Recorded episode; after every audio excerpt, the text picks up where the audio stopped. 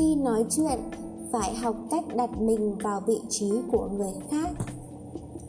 Trong cuộc sống, có rất nhiều người coi mình là trung tâm. Ví dụ như, sao anh ấy không gọi điện cho tôi? Sao anh ta không cho tôi mượn tiền? Sao anh ấy không nghỉ việc rồi đến sống cùng một thành phố với tôi? Nhưng nếu biết đặt mình vào vị trí của người khác, thì chúng ta sẽ phát hiện ra rằng có thể đối phương cũng đang đòi hỏi những điều như thế từ phía chúng ta. Sở dĩ rất nhiều người thất bại trong giao tiếp, công việc. Phần lớn nguyên nhân là do họ không biết đặt mình vào vị trí của người khác, mà chỉ biết coi mình là trung tâm.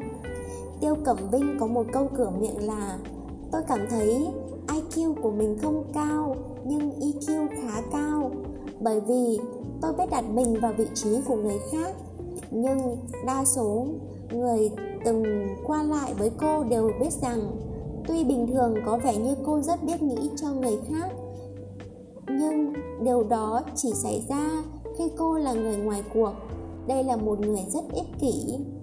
Ví dụ như một thời gian trước, cô đã hẹn với bạn đi dạo phố.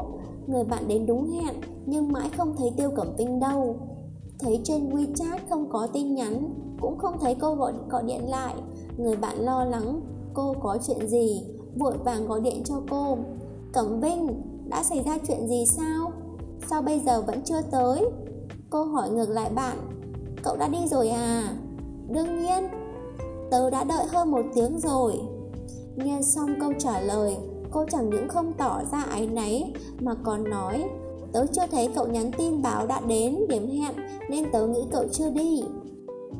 Người bạn lặng người hỏi, không lẽ nhất định phải đợi tớ nhắn tin rồi mới đến sao?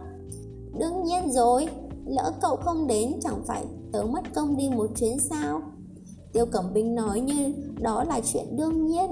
Người bạn lại cảm thấy mình đã nhìn lầm cô ta.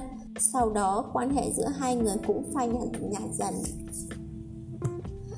Trang tử và huệ thi từng lấy câu anh không phải cá để biện luận về vấn đề đặt đặt mình vào vị trí của người khác dưới góc độ triết học. Câu chuyện này đã để lại một bài học rất lớn cho người đời sau. Chúng ta phải học cách đặt mình vào vị trí của người khác để nói chuyện.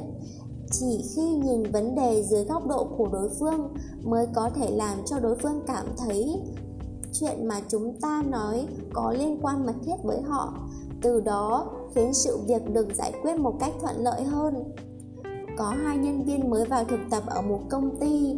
Trước khi trở thành nhân viên chính thức, họ phải thông qua một số cuộc sát hạch do công ty tổ chức. Trong cuộc buổi sát hạch cuối cùng, quản lý lần lượt hỏi hai người về vấn đề xác định KPI chỉ số đánh giá hiệu quả công việc cho quý sau. Anh có suy nghĩ như thế nào? Một người hỏi với vẻ nghi hoặc KPI không phải là công ty tự đưa ra sao? Quản lý lại hỏi. Không lẽ anh không có suy nghĩ gì về chỉ số này sao? Anh ta đáp, không, tôi nhất định sẽ hoàn thành nhiệm vụ theo đúng yêu cầu của công ty.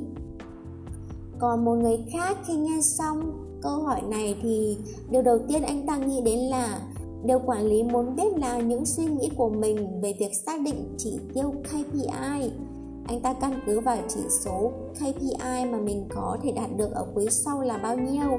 Đồng thời, bắt đầu phân tích vì sao phải xác lập chỉ số này.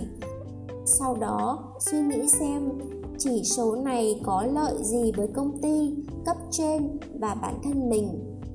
Sau khi suy nghĩ rõ ràng, anh ta trả lời, chỉ tiêu KPI của tôi ở quý sau là 100 ngàn Sở dĩ tôi đặt ra chỉ tiêu này là vì anh trình bày quan điểm của mình với quản lý một cách logic rõ ràng, quản lý vừa nghe vừa gật đầu.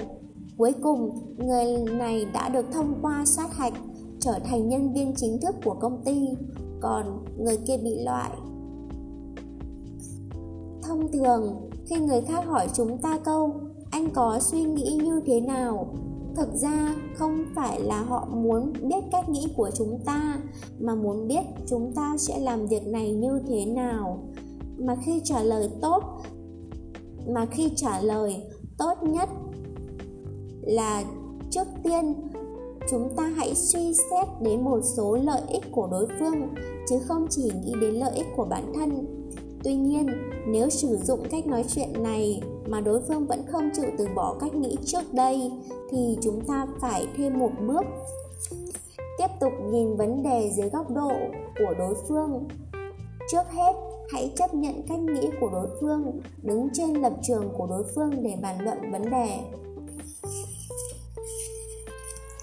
Bởi vì mỗi người đều có lòng tự tôn rất cao. Khi cách nghĩ và quan điểm của mình bị phủ nhận chắc chắn nhất thời anh ta sẽ cảm thấy khó mà chấp nhận được. Cho nên, trong tiềm thức, anh ta vẫn muốn khư khư giữ ý kiến của mình.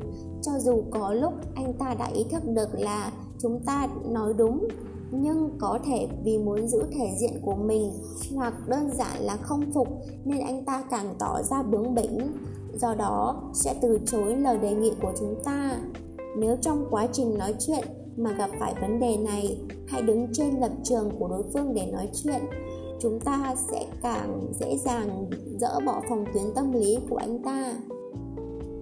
Tóm lại, đứng trên lập trường của đối phương để nói chuyện cần một số kỹ năng nhất định. Chúng ta cần thường xuyên để ý mới có thể giao tiếp với người khác một cách thuận lợi hơn, mới nhận được sự tán thành của người khác.